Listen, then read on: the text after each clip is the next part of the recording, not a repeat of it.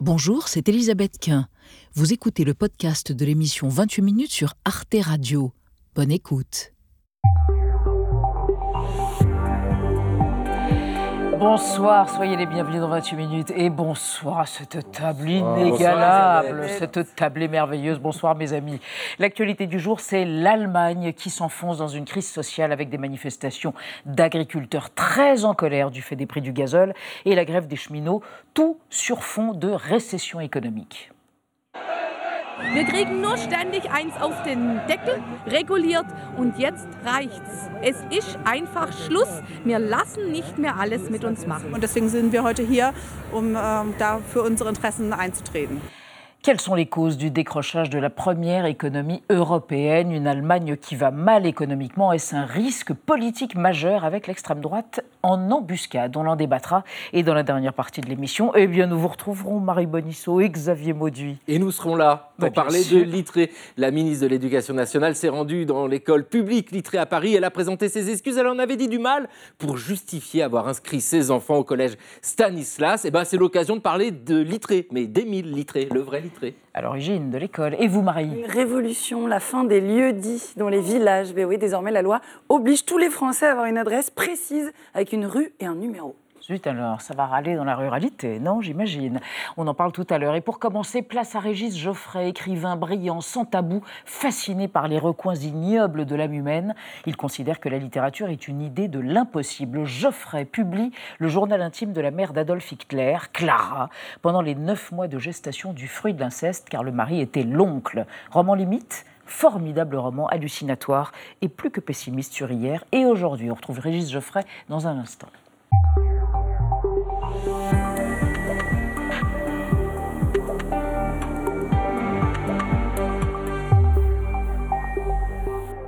Bonsoir Régis Geoffrey. Je vous présente Anna Ndiaye et Benjamin Bonsoir. Sportouche. C'est votre vrai nom? Oui, C'est pas votre vrai pseudo oui. Régis Geoffrey, vous êtes sûr hein J'en suis Vous certain. n'avez jamais rêvé d'écrire sous pseudonyme? Non, mais j'ai rêvé de prendre le nom de ma mère depuis que c'est possible. Pas, pas, euh, pour des raisons familiales, mais je me dis que ça doit être bizarre de porter un autre nom du jour au lendemain. En tout cas, c'est sous votre nom que paraît Aurécamier dans le ventre de Clara, l'histoire euh, documentée, mais il y a également de la fiction, de la gestation de Clara, la mère d'Adolf Hitler. Juste une chose, quand vous aviez 15 ans, votre premier roman, c'était donc il y a 43 ans, euh, racontait l'histoire d'une vieille femme qui redevenait fœtus, une sorte de boucle bouclée. J'ai toujours été fasciné par Par- la grossesse parce qu'on a un être humain et après on en a deux. Oui. Puis surtout, vous ne que- pouvez pas être enceinte. Ben non, mais on ne parle pas souvent de cette euh, magie, mais je trouve qu'il y, a y un côté magique Très pour les enfants, entre autres. Régis Geoffrey, son portrait par Gaël Legrain, on le retrouve après. Marseille, le réel, Clara, c'est la règle de trois de Régis Geoffrey. Né à Marseille en 1955, il se plonge dans les grands classiques dès l'âge de 14 ans Balzac, Gogol, Dostoïevski, Stendhal, Joyce. Installé à Paris en 1981, il travaille pour Rock and Folk ou Art Press, magazine dans lequel il écrit notamment une critique du film Eraserhead de David Lynch. À partir de 1983, il écrit des feuilletons radiophoniques pour France Inter. En 1985, il sort son premier roman et installe ce qui constituera son univers, celui de personnages tourmentés, fragiles, au bord de la folie ou monstrueux. En 98, Histoire d'amour propose le monologue d'un violeur psychopathe. En 99, Clémence Picot narre le parcours d'une infirmière dingue et meurtrière. Pendant toute cette période, Régis Geoffrey ne jure que par la fiction et l'imaginaire. La littérature, c'est justement l'échappatoire euh, qui peut arriver à sublimer n'importe quelle, euh, n'importe quelle situation tragique, y compris l'existence. Dès Lacrimosa, il s'inspire de plus en plus du réel. Ce livre, publié en 2008, répond à la nécessité d'évoquer le suicide d'une amie proche. Il y a dans cette démarche, euh, euh, oui, quelque chose euh, qui m'a semblé indécent, et cette indécence, je l'ai, je l'ai trimballé tout au long du livre. Sévère s'inspire ensuite du meurtre du banquier Edward Stern par sa maîtresse, et Claustria raconte l'histoire d'Elisabeth Fritzl, une Autrichienne violée par son père dans une cave pendant 24 ans. La partie romanesque, c'est la logique pour essayer de, de déduire euh, la vérité qu'on ne connaît pas, par exemple le temps. Essayer de, de plonger dans ces 24 ans et jamais des événements vous donneront la durée de 24 ans. En 2020, Régis Geoffrey évoque son père dans Papa, un père absent, un père de peu, comme il dit, et avec qui, grâce à ce livre, il s'invente des souvenirs. Tu ne me parlais pas de ton vivant, tu te t'es mort. Comment veux-tu que je fasse semblant de t'aimer? Dans le ventre de Clara reconstitue la grossesse de la mère d'Adolf Hitler. Régis Geoffrey a consulté de nombreuses archives, mais y insuffle aussi une part de fiction. Ce roman est constitué de faits et d'imaginaire comme un corps de chair et d'os. Régis Geoffrey, les tabous n'existent pas en littérature. Vous qui êtes un grand amateur des ouvrages du Marquis de Sade, vous le martelez depuis des décennies. On peut écrire sur tout.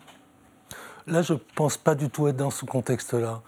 Euh, je suis pas du tout, je suis dans l'histoire. C'est un contexte euh, tout à fait différent. Euh, c'est un livre euh, sur un personnage historique. Euh, la Shoah n'est pas un fait divers. Hitler est au-delà du crime. Donc je ne suis pas du tout dans ce contexte-là. Pourquoi avoir écrit et pourquoi avoir utilisé le je, la première personne que vous utilisez si souvent. Pourquoi je dans la peau, dans le cerveau, dans l'utérus de Clara Hitler, donc qui était à la fois la femme, la fille adoptive et la nièce donc, de son mari et qui a donné naissance en avril 89, 1889 à Adolf Hitler? Je n'ai pas réfléchi à ça Ah oui? parce que c'est quelque chose qui m'est naturel. Euh, je crois que j'ai écrit euh, la majorité de mes livres en disant je, euh, même quand c'était des femmes. Donc ça, c'est pas c'est pas une décision, c'est pas une réflexion. Il y a eu des réflexions dans ce livre, contrairement à parfois, j'allais dire, parce que j'ai écrit trois fois ce livre justement. Trois fois? Oui, parce que je, ne me sentais pas légitime à le faire parce que justement j'avais euh, je, je touchais quelque chose d'historique et avec la Shoah quelque chose de sacré. Euh, donc il y a eu une première version euh, où je racontais l'histoire en nommant le nom d'Hitler, en disant Adolf Hitler, et en disant et ça ne fonctionne Il pas. n'est jamais, le nom Il n'est jamais dans le livre.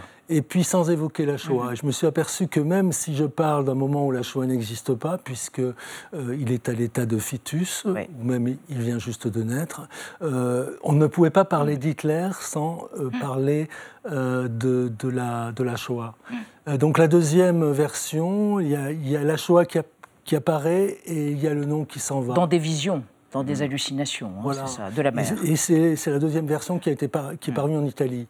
Et la version définitive, c'est celle-là, où la Shoah apparaît euh, davantage et surtout, euh, je pose la question de la Shoah demain, si j'ose dire, de se souvenir de la Shoah. C'est ça, du mémoriel, à travers un voyage que vous avez fait, je suppose, à Auschwitz. Et les dernières pages sont incroyablement pessimistes sur même une sorte de soupçon de relativisme ou de négationnisme hein, qui pourrait euh, survenir. C'est ni optimisme, ni optimisme, ni pessimisme, c'est que quand vous allez à Auschwitz-Birkenau, vous voyez qu'il y a des quarts scolaires, Oui, oui. un grand nombre. Et vous vous dites, ces gosses, enfin bon, c'est les adolescents si vous voulez, on leur fait visiter Auschwitz-Birkenau au pas de course, c'est comme ça qu'on visite. Vous les décrivez faisant les funambules sur les rails, Bah, faisant des ça, c'est ça, euh, authentique. hein, ça, vous ouais. des photos. Mais ce que je veux dire, c'est que les, les chambres à gages, ça doit être grand comme le studio. Vous les passez en courant parce que le guide vous entraîne. Alors je me dis, il y a quand même deux solutions. Soit les enfants sont indifférents, et soit ils ne le sont pas. La deuxième hypothèse n'est pas meilleure parce que c'est un traumatisme à vie. Moi, j'ai vu un film à 10 ans que j'aurais pas dû voir sur les camps. J'ai été traumatisé à vie. Alors, je, euh, c'est une question que je pose, mais vous savez, les questions, parfois, c'est comme des objets, on les manipule, on n'y répond pas. Donc, c'est une question que je laisse ouverte. Est-ce que je laisserai, j'aurais laissé mes enfants, euh, ben, j'allais dire, je ne sais pas, mais de toute façon, ils y seraient allés, parce qu'ils auraient voulu y aller, et c'était normal. Benjamin? Est-ce qu'elle est responsable des crimes de son fils, Clara Hitler, dans la manière dont vous l'écrivez? Qu'est-ce que vous en avez euh, conclu? Bien entendu, non. De toute façon, euh, Clara est une victime. Et je vais même plus loin, je me range en quelque sorte du côté des féministes des années 60, ou du moins certaines qui disaient tout rapport sexuel est un viol.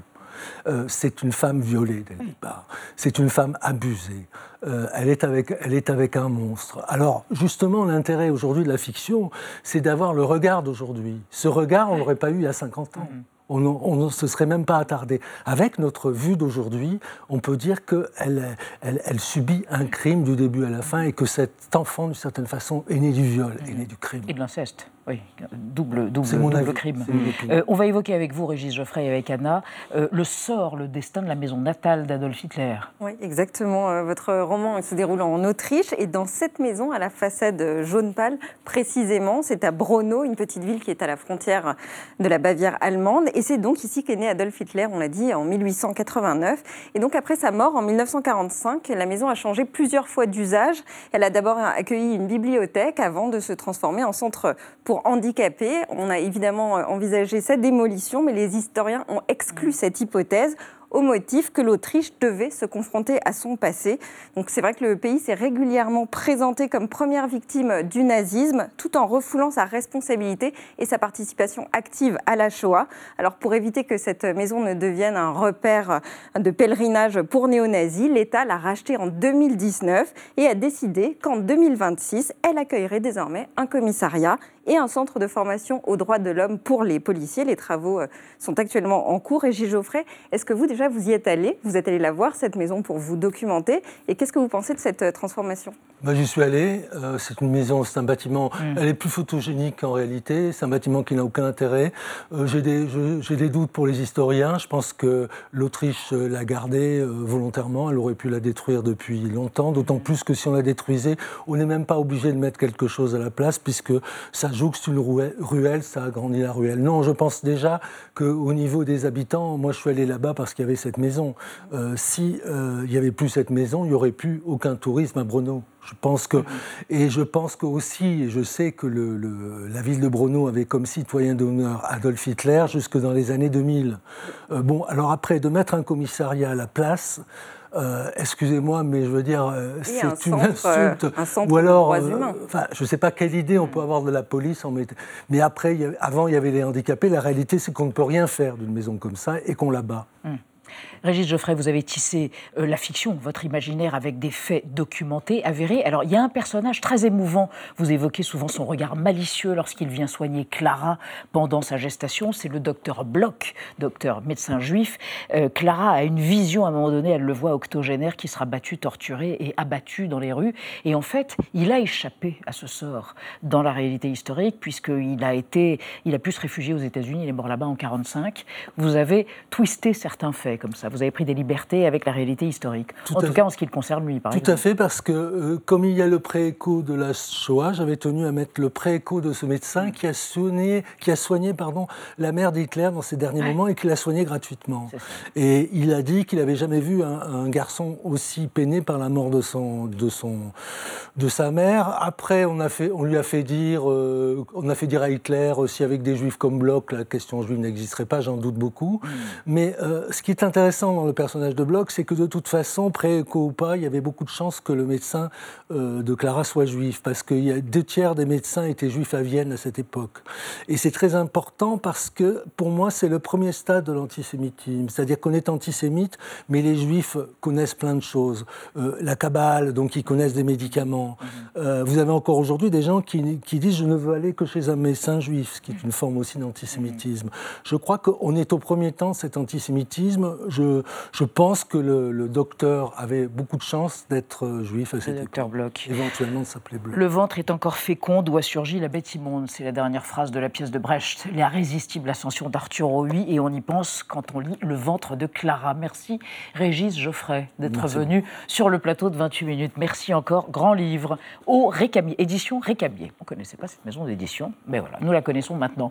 On passe à notre débat sur l'Allemagne d'aujourd'hui, un pays confronté à une crise sociale politique à une récession économique inédite. Des manifestations déjà criées, montée de l'extrême droite, faut-il s'en inquiéter en France et en Europe? On en débat après la mise au point de Sandrine Le Calvez.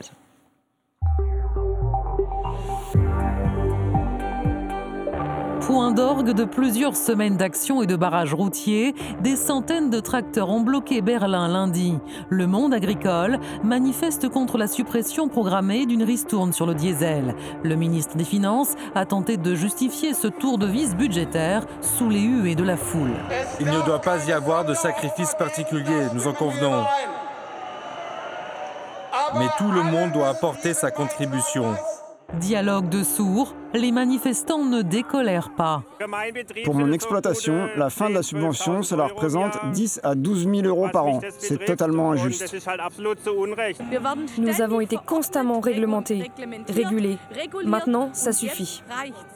Des artisans et des commerçants ont joint leur voix à celle des agriculteurs. Le chancelier allemand ne cache pas sa crainte de voir émerger une fronde sociale et politique, d'autant que le parti d'extrême droite, AFD, qui a le vent en poupe dans les sondages, souffle sur les braises. La colère est attisée de manière ciblée. Avec une grande portée, les extrémistes méprisent tout compromis, y compris via les réseaux sociaux, et empoisonnent tout débat démocratique. Olaf Scholz peut-il faire face? Sa coalition sociodémocrate, écologiste et libéraux bat des records d'impopularité. La grogne sociale gagne les secteurs de l'éducation, de la métallurgie et des transports où les grèves se sont multipliées. Tout cela dans un contexte morose. La première économie de la zone euro est entrée en récession en 2023 avec une baisse de 0,3% de son PIB. Alors comment expliquer ces contre-performances de Berlin? La crise économique et sociale peut-elle prendre de l'ampleur en Allemagne? Avec quelles conséquences pour ses partenaires européens? Nos trois invités, David Kella, bonsoir, économiste, enseignant, chercheur à l'Université d'Angers. Vous avez fait paraître récemment Chute et déclin du néolibéralisme aux éditions de Buck. C'est bien cela. Et selon vous, David Kella, ce qui se passe en Allemagne peut faire penser aux Gilets jaunes, car ce sont les laissés pour compte du modèle allemand qui proteste. C'est assez inhabituel dans un pays habitué à la co-gestion. À côté de vous, Hélène Miard de la Croix, bonsoir madame, historienne spécialiste de l'Allemagne. Vous êtes professeure de civilisation allemande euh, contemporaine à la Sorbonne. Vous êtes aussi la co-autrice des deux pardon, Ennemis héréditaires, un dialogue franco-allemand chez Fayard. Selon vous, le parallèle avec les Gilets jaunes n'est pas pertinent, allons bon, car les modes de protestation sont très différents. Ce qui est sûr, en tout cas, c'est que l'extrême droite espère bien en tirer profit. Et à côté de vous, Birgit Holzer, bonsoir madame, correspondante pour la presse écrite régionale allemande à Paris depuis de nombreuses années. Selon vous, plus que la récession, c'est le climat social qui est inquiétant. Aujourd'hui, en Allemagne, il y a une agressivité, notamment dans l'air, un climat euh, d'hystérie qu'on ne connaissait pas auparavant. Et on démarre avec alors la une euh, d'un quotidien, la une du jour, donc les ailes d'hier. Exactement. Bloqué. Spiegel. Exactement. Vous le dites mieux que moi. Bloqué, proclamé, proclamé donc hier le quotidien allemand avec donc ce cortège impressionnant d'agriculteurs et leurs tracteurs devant ce lieu hautement symbolique et central à, Berlin, à la porte de Brandebourg. Ils étaient 30 000 sont les organisateurs, trois fois moins selon la police, mais suffisamment en tout cas pour mettre en difficulté le gouvernement qui semble lui aussi bloqué. La coalition ne trouve aucune réponse au mécontentement de la population. Que peut-il en résulter s'interroge ainsi le journal à la une. Alors Birgit Holzer, dites-nous, est-ce que c'est assez inédit ce niveau de contestation où on ne suit pas suffisamment l'actualité allemande pour euh, se rendre compte que finalement c'est, pas si, euh, c'est, assez régulier on a, Vous avez vu d'autres choses de cet acabit euh, ces derniers mois on a bien sûr aussi régulièrement euh, des manifestations de certains groupes, mais ce qu'on voit là, euh, c'est des manifestations assez imprévues qui ressortent comme ça. Qui, euh, là, effectivement, il y avait une grande manifestation à Berlin, mais il y a aussi eu, début du mois, une manifestation pas forcément organisée des, des agriculteurs, qui, hmm. une centaine, qui ont attendu le ministre de l'économie allemand, Robert Habeck, un verre, qui rentrait d'un euh, d'un voyage mmh. Mmh. Euh, privé avec sa femme et euh, qui a été attendu et, dans, et le, climat s'est tendu. Mmh. et ça, c'est des formes de... De, montrer le mécontentement qu'on ne connaît pas forcément. Et ça, on sent que ça peut monter encore. Et peut-être on va en, parler, mais, on va, on va l'écouter déjà. On va écouter Robert Abeck, le ministre de l'économie. On va voir ce qu'il dit de ce climat qui l'inquiète. Es kursieren Aufrufe mit Umsturzfantasien. Extremistische Gruppen formieren sich, völkisch-nationalistische Symbole werden offen gezeigt. Es wird sichtbar, dass in den letzten Jahren etwas ins Rutschen geraten ist, was den legitimen demokratischen Protest und die freie Meinungsäußerung entgrenzt. Wenn an Traktoren Galgen hängen, wenn Traktorkolonnen zu privaten Häusern fahren, dann ist eine Grenze überschritten. Alors, vous le disiez, hein, euh, il faut préciser que quelques jours, quelques jours, plus tôt, ce ministre a été violemment pris à partie par des agriculteurs en colère. C'était à son retour de vacances, hein, et que des symboles d'extrême droite ou nazis même ont fleuri dans certaines manifestations. Hélène Miard de la Croix, pour vous, il n'y a pas pour autant de comparaison à faire avec les Gilets jaunes dans notre pays. Quand on le voit, on a l'impression quand même que ça se ressemble. Alors, justement, ça se ressemble, notamment parce que la forme de la manifestation, y compris le fait de porter un gilet de sécurité, euh, de bloquer des rues, euh, des routes, de faire du bruit, oui, euh, bien mm. évidemment, il y a une, grande similitude. Là où il y a une différence, euh, je crois, c'est que les Gilets jaunes en France se sont organisés de manière euh, spontanée, vraiment dans les périphéries se retrouvant dans les ronds, au rond-point, alors que là, même si ce sont les mêmes types de protestations et le même type d'insatisfaction, c'est quand même organisé. Il est encadré par les syndicats. Voilà, c'est-à-dire que c'est spontané de la base, puisque la base demande à leurs représentants d'organiser quelque chose, mais c'est parfaitement organisé. Et donc la Fédération des, agriculteurs allemands organise les choses absolument parfaitement. On, se connecte, on sait où on doit aller. Et donc, c'est spontané et en même temps, c'est dans la tradition allemande mm. qui, pourtant, et là vous avez raison, euh, montre euh, une relative violence dans les propos.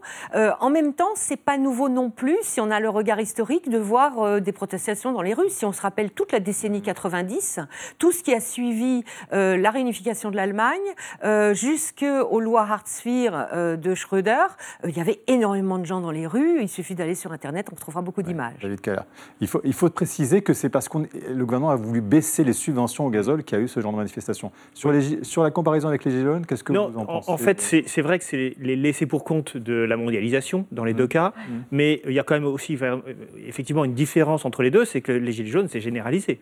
Euh, là, il s'agit des agriculteurs, c'est quand même assez spécifique, même si. Euh, alors, je suis pas. Il y a des grèves de cheminots. Voilà, je ne suis pas un spécialiste de l'opinion allemande, mais il me semble que sur, sur ces mouvements euh, catégoriels se greffe un mécontentement plus général. Et, mais seulement, seulement ce n'est pas tout le monde qui va sur les ronds-points, comme ça a pu être le cas en France. Mmh. en revanche, ce qui est intéressant, c'est qu'on a euh, de la même façon, en fait, les Gilets jaunes, c'était euh, euh, contre la taxe carbone, c'est-à-dire la hausse du prix de l'essence. Et là, c'est contre la baisse, l'arrêt des subventions du gaz pour, le pour, voilà, pour les vous, tracteurs. Vous direz qu'il y a une forme de populisme anti-écologique aussi, de manière comme ça, un peu sous-jacente? Dans ces mouvements Alors, je, me méfie de ce, hum. d'être trop catégorique sur ce genre de choses. Je ne sais pas si c'est l'écologie qui est au cœur du problème. Je pense que le cœur du problème, c'est plutôt, comment dire, le modèle allemand qui est un peu en crise. Hein. C'est-à-dire, alors là, on peut parler plus généralement de l'économie, euh, du modèle social. Euh, puisque euh, en fait le fait de, l'arrêt des subventions c'est lié directement à la règle du zéro déficit hein, qui est au cœur de, la gouvernance allemande. Mmh. Birgit Holzer, mais tout de même quand même c'est l'extrême droite qui est en embuscade. On le disait, l'extrême droite qui fait des scores incroyables dans les sondages pour l'instant. Et vous pensez qu'ils peuvent profiter de cette crise pour encore engranger des électeurs? Absolument. Ce qui est intéressant, c'est que dans leur programme, l'AFD, donc l'extrême droite, Alternative für Deutschland, ne veut pas de subventions. Euh, donc, euh, mais ça, dans, le détail, on ne sait pas forcément.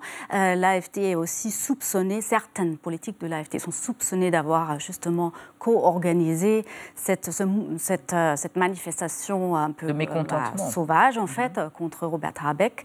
ce qui est intéressant aussi, c'est que le gouvernement est déjà revenu euh, et, euh, a déjà repris une, partie euh, des, mesures qu'il voulait prendre justement pour calmer le jeu. Mais maintenant, les, agriculteurs continuent en fait. Et c'est là où peut-être, parce qu'on a parlé de, parallèle avec les gilets jaunes, mhm. c'est là où on voit peut-être un ras-le-bol tellement généralisé mhm. que le gouvernement peut plus donner des réponses qui, qui sont satisfaisantes dans leurs yeux.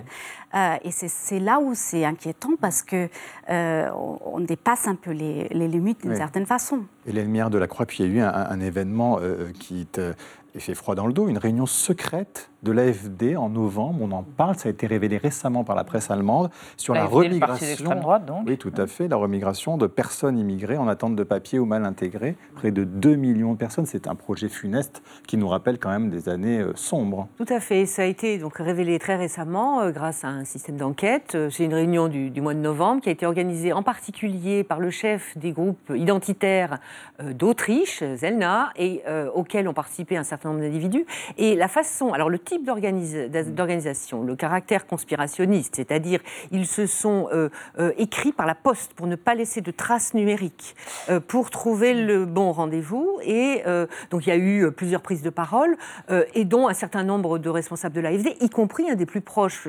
collaborateurs de Alice Weidel, donc une des co-présidentes de l'AFD, dont elle s'est séparée hier. Et puis on suppose aussi que Krupala, qui est l'autre co-président, a été là à un moment, et depuis il dit Je ne me souviens mmh. plus très très bien. Et en présence de chefs d'entreprise Alors, en présence de tout un réseau, si l'on veut, de gens qui euh, euh, estiment donc euh, mmh. que le pays va très mal. Ce qui fait froid dans le dos, c'est pas seulement que des gens se rencontrent pour évoquer l'avenir, c'est que l'avenir qu'ils évoquent ne correspond pas seulement à l'idée de dire Bon, il y a trop mmh. d'étrangers, on va arrêter d'en faire entrer. C'est nous allons organiser leur déportation de la rémigration, mais c'est la déportation. Déportation. Et il ne faut pas oublier, avec le regard historique, que les premiers projets qu'avaient les nazis pour éliminer les juifs étaient de les déporter à Madagascar. Donc il y a là eu quelque chose qui a fait un, un choc dans la population. Il y a d'ailleurs beaucoup de manifestations dans des villes pour, pour dire non, c'est pas possible. David Kailaka se pose la question aussi de la responsabilité de Scholz, du chancelier. Euh, quid de son autorité, du manque de charisme Parce qu'il tient ses promesses. Deux tiers des engagements qu'il a pris il y a deux ans ont été tenus, mais on a l'impression qu'il y a vraiment une faiblesse politique de son côté. Ah oui, c'est clairement un, chancelier faible. Hein. Il a été euh, pas très bien élu. Euh, il a, il, a une coalition. Comment, ah oui, alors il a une coalition qui est feu tricolore. Ah oui, voilà, c'est ça. Il a une coalition avec des libéraux d'un côté, des Verts de l'autre. Euh, donc c'est une coalition qui a, je pense, c'est la première fois hein, qu'on a en Allemagne cette coalition.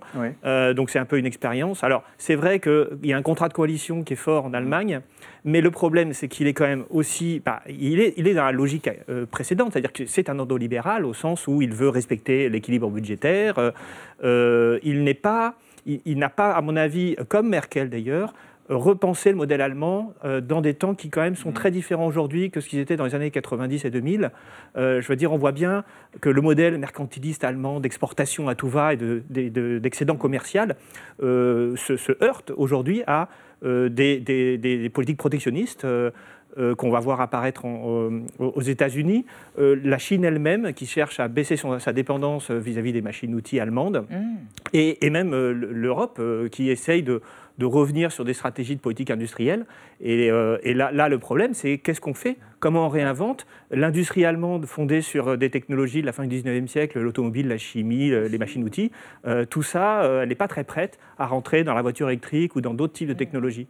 Et Scholz, Merkel et Scholz n'ont pas jamais voulu changer le modèle allemand. Alors c'est ça le vrai problème. Vous parlez de Merkel, euh, Birgit Holzer, on se pose la question de la responsabilité de Merkel tout de même. on a encensé la chancelière, mais il a hérité d'une situation aussi, le chancelier Olaf Scholz actuellement. Est-ce qu'il y a une interrogation sur sa responsabilité aujourd'hui sur l'état de l'Allemagne? Euh, Déjà, euh, Olaf Scholz était son ministre des Finances, donc il était déjà dans la responsabilité au gouvernement avant.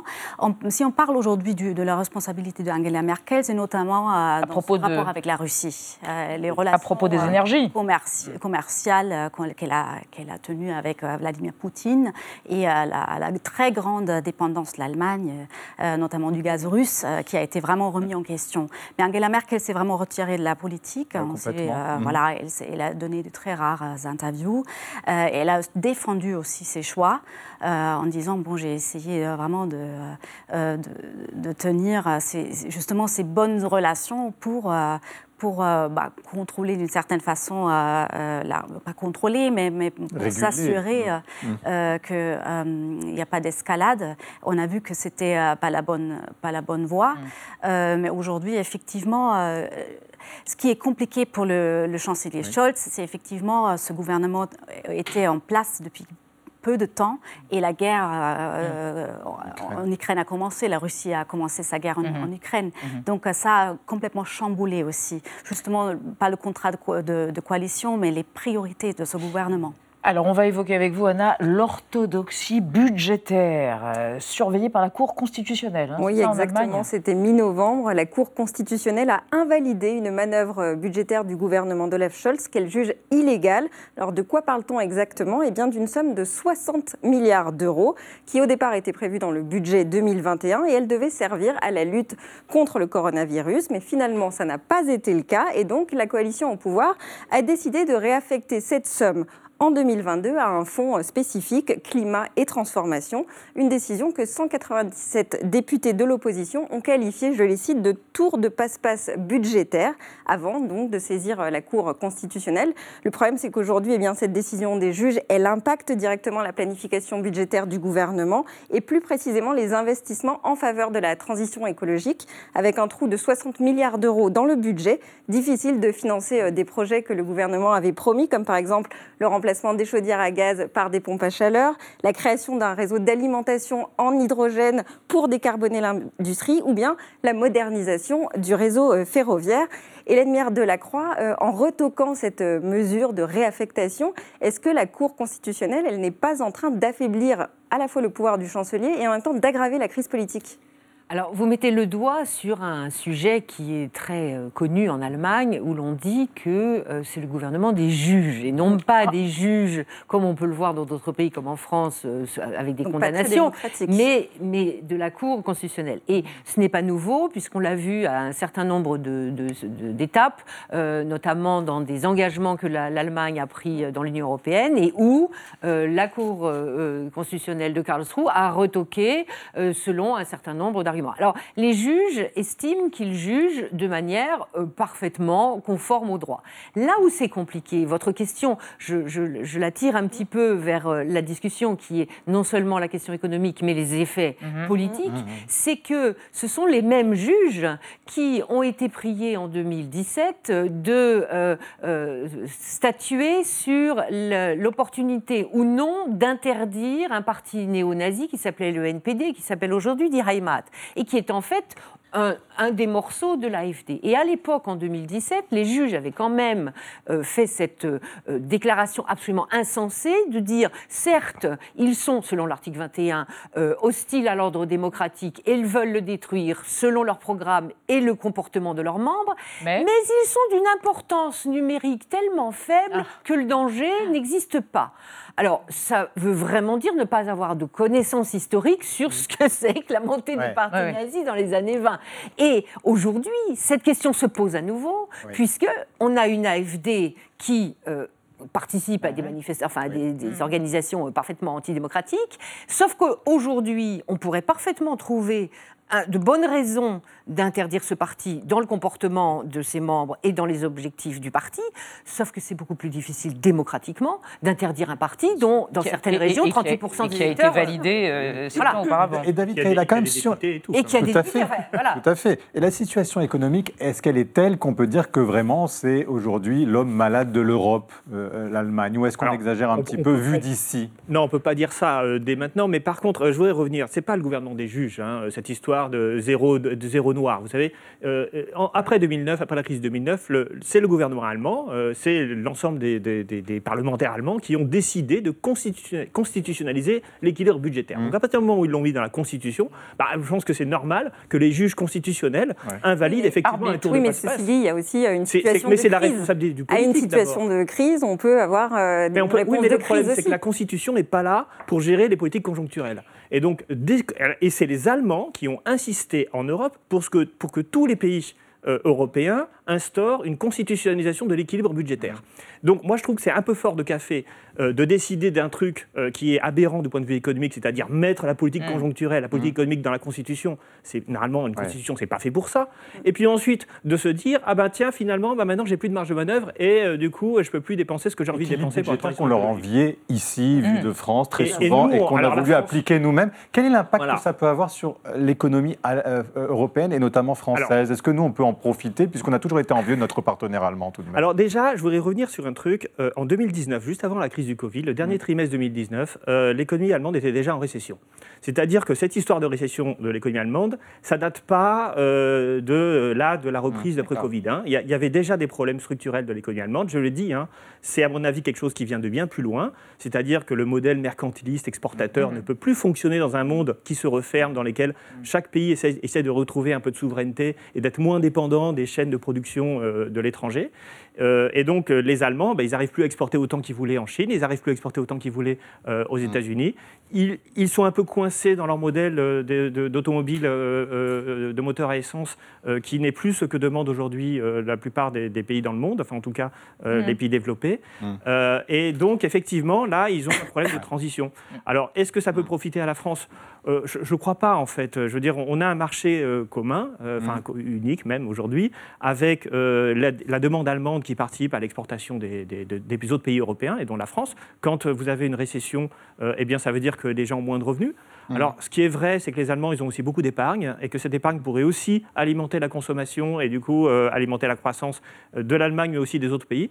Euh, et pendant très longtemps, ils ont quand même euh, enfin, pour des raisons démographiques aussi, hein, euh, en cause de vieillissement de la population, ils ont beaucoup épargné et peu consommé. Et ce qui serait bien, c'est qu'on arrive à pousser un peu les Allemands. À consommer un peu plus. Voilà, à, consommer, un peu, de, plus. D'autant qu'il y a une baisse de l'inflation, une augmentation du SMIC. Mais Birgit ça c'est quoi leur état d'esprit aux Allemands aujourd'hui? Est-ce qu'ils ont l'impression qu'ils sont vraiment affaiblis? Et une forme de pessimisme On lit des sondages où vraiment on a l'impression qu'ils se disent qu'il fait plus bon vivre en Allemagne, alors qu'il y a quelques années, au contraire, ils disaient que c'était plutôt un Eldorado. Je n'irai pas aussi loin, hein, qu'il ne fait pas plus hmm. bon vivre en Allemagne, mais effectivement, je ressens également depuis un certain temps euh, plus de, beaucoup plus de pessimisme, alors que pendant des années, ça allait bien. En fait, on a plutôt regardé les autres en disant ah, tiens, ils, regardent leurs dettes, etc. Et aujourd'hui, on voit qu'on a sous-investi, effectivement. On a peut-être un modèle, mais qu'on ne remet pas trop en question en Allemagne, je crois, dans les débats. J'entends pas trop ça. On voit pas trop d'alternatives à ce modèle qui dépend énormément, euh, effectivement, de l'export euh, et du coup du commerce mondial. mais je pense que justement, cette montée de l'AFT dont on a parlé, c'est aussi un symptôme de, ces, de l'extrême droite, c'est un symptôme de, cette, de ces angoisses, ce ras-le-bol. Euh, peut-être c'est aussi une. Bon, on, est, on vit un, temps de crise, ces deux guerres euh, qui, qui, ont lieu, euh, il y en a plus de guerres encore, mais ces deux guerres nous, nous, touchent beaucoup. Euh, effectivement, euh, les taux augmentent, l'inflation, euh, les, loyers ont, énormément augmenté en Allemagne, à Berlin, mais dans d'autres pays, d'autres villes aussi, qui mm. étaient beaucoup plus bas en Allemagne par rapport à, par exemple, à la France. Du coup, il y a un ensemble dans, dans qui fait que le, sentiment, euh, bah, on a l'impression que le futur se, euh, s'assombrit un petit peu, mais, mais, parce que vous avez parlé d'hommes malades de, l'Europe. Euh, je me souviens des années 2000, parce que j'ai fait mes études pendant cette période-là, et là, c'était vraiment ce sentiment, bah, on n'a pas, pas, vraiment futur. Mais, Hélène de la Croix, est-ce que quand même il y a du coup une interrogation en Allemagne sur la remise en question de ce modèle ou pas? Ou pour l'instant, la crise n'est pas telle bien qu'on reste sur des acquis et des fondamentaux, c'est-à-dire on ne touche pas à la rigueur budgétaire, par exemple. J'ai été beaucoup en Allemagne ces derniers temps. L'impression que j'ai, c'est que la population est quand même encore sous le choc de 2022. Euh, donc l'agression de l'Ukraine par la Russie a quand même ébranlé, euh, pas seulement émotionnellement, mais ébranlé les structures et les, les, dépenses que doit faire, que doit faire l'Allemagne. Et qu'en même temps, euh, il y a, si vous voulez, une collision avec ces, ces projets multiples d'une coalition tricolore qui veut à la fois faire la rigueur budgétaire, une politique sociale et la, le, la transition écologique. Et c'est là, je crois, c'est une des explications de la montée de l'AFD, c'est cette impression qu'on a, on a, on veut trop embrasser et qu'on ne va pas y arriver. Sauf que l'AFD, elle dit, elle nie le, la transition écologique, enfin, elle nie le, la dégradation du climat, le dérèglement du climat, et elle serre la soupe d'une certaine façon à tous ceux qui disent euh, mais pourquoi est-ce qu'on fait toutes ces dépenses pour, euh, pour le climat C'est inutile. Merci à tous les trois d'avoir exploré notre question du jour autour des conséquences du décrochage économique et social allemand. L'actualité suite avec Marie Bonissou et Xavier Mauduit, polémique autour des bévues de la nouvelle ministre de l'Éducation et l'obligation de l'adressage postal en milieu rural. Mais d'abord, les mauvais dettes du moment repérés par les patents Nolt. Ce soir, mortier d'artifice suite à la saisie en France de plusieurs de ces engins pyrotechniques utilisés contre les forces de l'ordre, c'est entendu. Dans les mains des émeutiers, des mortiers d'artifice. Mortier d'artifice? C'est un commissariat qui est visé par des dizaines de tirs de mortiers d'artifice. Qu'est-ce que ça veut dire? Exactement ce que ça dit. Merci de m'en dire un peu plus. Entendu. La vie secrète des mots vedettes.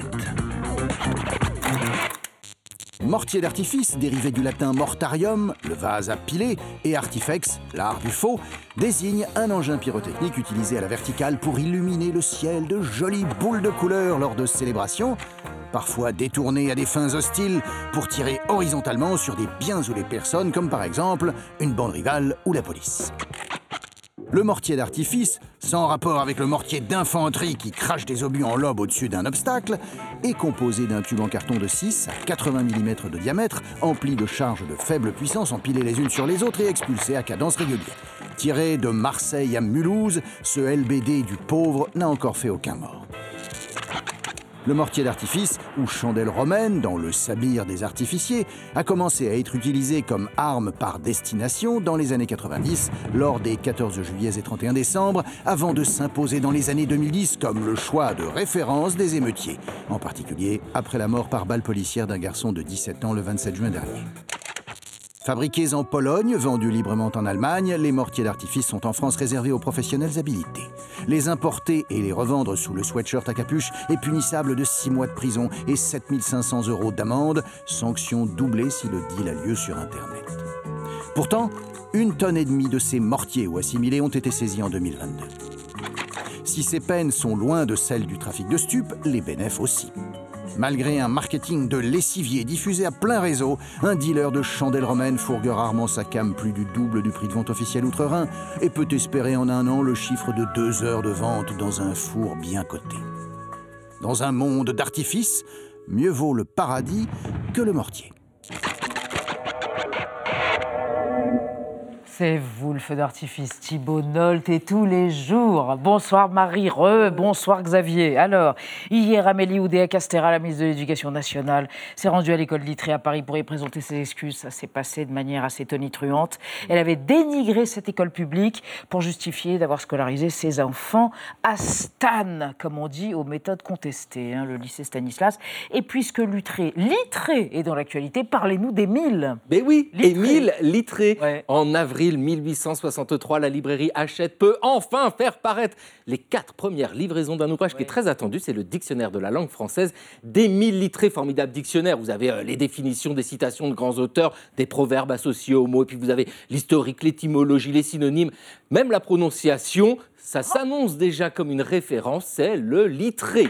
C'est qui Émile? Ah, Émile. Quand il fait paraître en 1863 ses premiers volumes de son dictionnaire, il a 62 ans. C'est un bosseur à l'érudition, mais que tout le monde reconnaît. D'ailleurs, aujourd'hui encore, on a du mal à imaginer l'ampleur de la tâche qu'il a dû abattre pour faire toute son œuvre. Depuis 24 ans, il est membre de l'Institut, l'Académie des inscriptions et belles lettres. Et en 1863, justement, il se présente à l'Académie française et oui, ça se passe mal. Parce que vous avez Monseigneur Dupanloup, influent évêque d'Orléans, académicien, qui déteste Littré. Ah, il n'aime pas cet écrivain qui est embarrassé dans son style. C'est raide, c'est tendu, mais surtout, ce que dit Dupanloup, c'est le fanatisme froid de Littré, ses élucubrations personnelles. Rendez-vous compte, Littré est positiviste. Qu'est-ce que ça veut dire, mon Duro eh ben, Ça veut dire que Littré adhère aux théories d'Auguste Comte, ils sont amis d'ailleurs euh, tous les deux, Auguste Comte qui considère que seul la science, la connaissance peuvent être porteuses de progrès et pas la religion. Parce que Littré, n'est pas euh, seulement ce bonhomme qu'on voit en photographie, vous voyez, euh, quand même un peu sévère, un peu engoncé dans son costume. Il a une vie absolument incroyable. Il vient d'une famille de libres penseurs. Il fait des études brillantes, mais surtout, il s'engage. En 1830, il est sur les barricades au moment de la Révolution qui chasse le roi Charles X. Et pareil pour la Révolution de 1848, celle qui euh, permet d'aboutir à la République. D'ailleurs, un moment, on envisage que Littré sera peut-être le ministre de l'instruction publique. Bon, ça se fait pas. Sous le Second Empire, il se met un petit peu à côté de la vie politique et il rédige son dictionnaire livraison après livraison.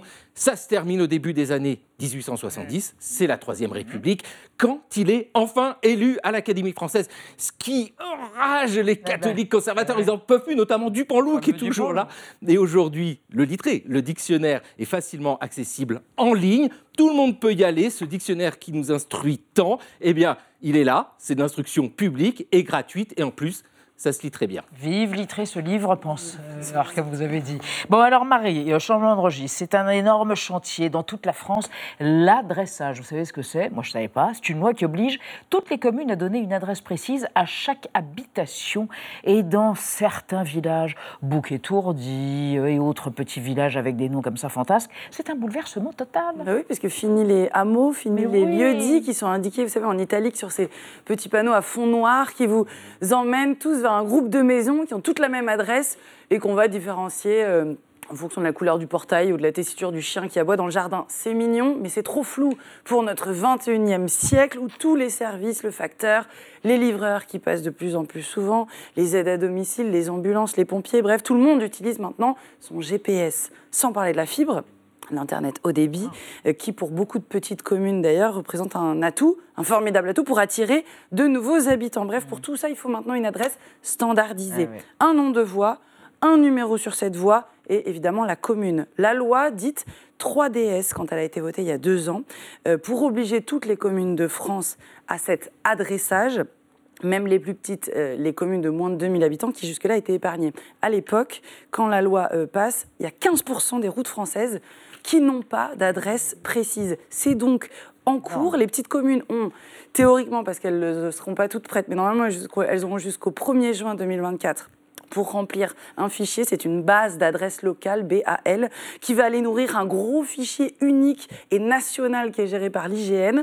Sur le terrain, ça se passe plutôt bien, même si euh, le moins bien a été repris partout dans la presse. C'est à Passavant, sur l'Aillon, un petit village au sud de l'Anjou, où le maire a réussi à se mettre ses 127 administrés à dos, c'est un tout petit village, en supprimant sans concertation 11 lieux dits pour les remplacer par des adresses très ennuyantes comme 1599 route d'Aquitaine. Bon, le conseil municipal a démissionné, le maire a reçu même des menaces de mort, c'est vous dire si c'est sensible, et son remplaçant s'est empressé de replanter les vieux panneaux. Ce n'est pas de l'obscurantisme, a-t-il expliqué à la presse.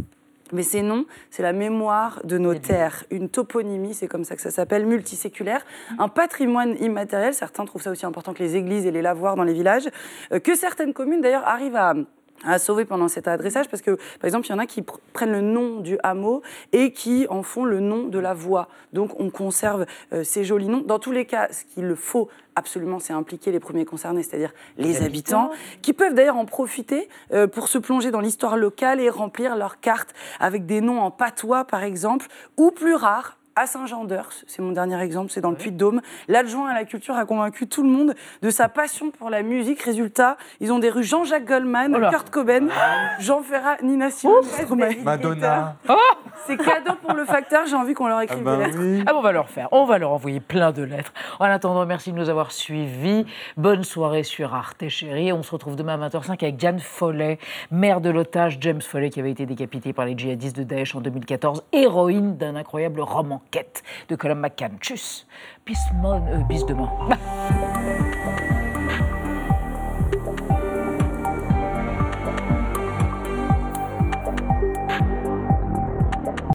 Retrouvez le podcast de 28 minutes sur toutes les plateformes de podcast et sur arteradio.com. Et pour soutenir l'émission, abonnez-vous, commentez, critiquez, mettez des étoiles et partagez le podcast avec vos proches.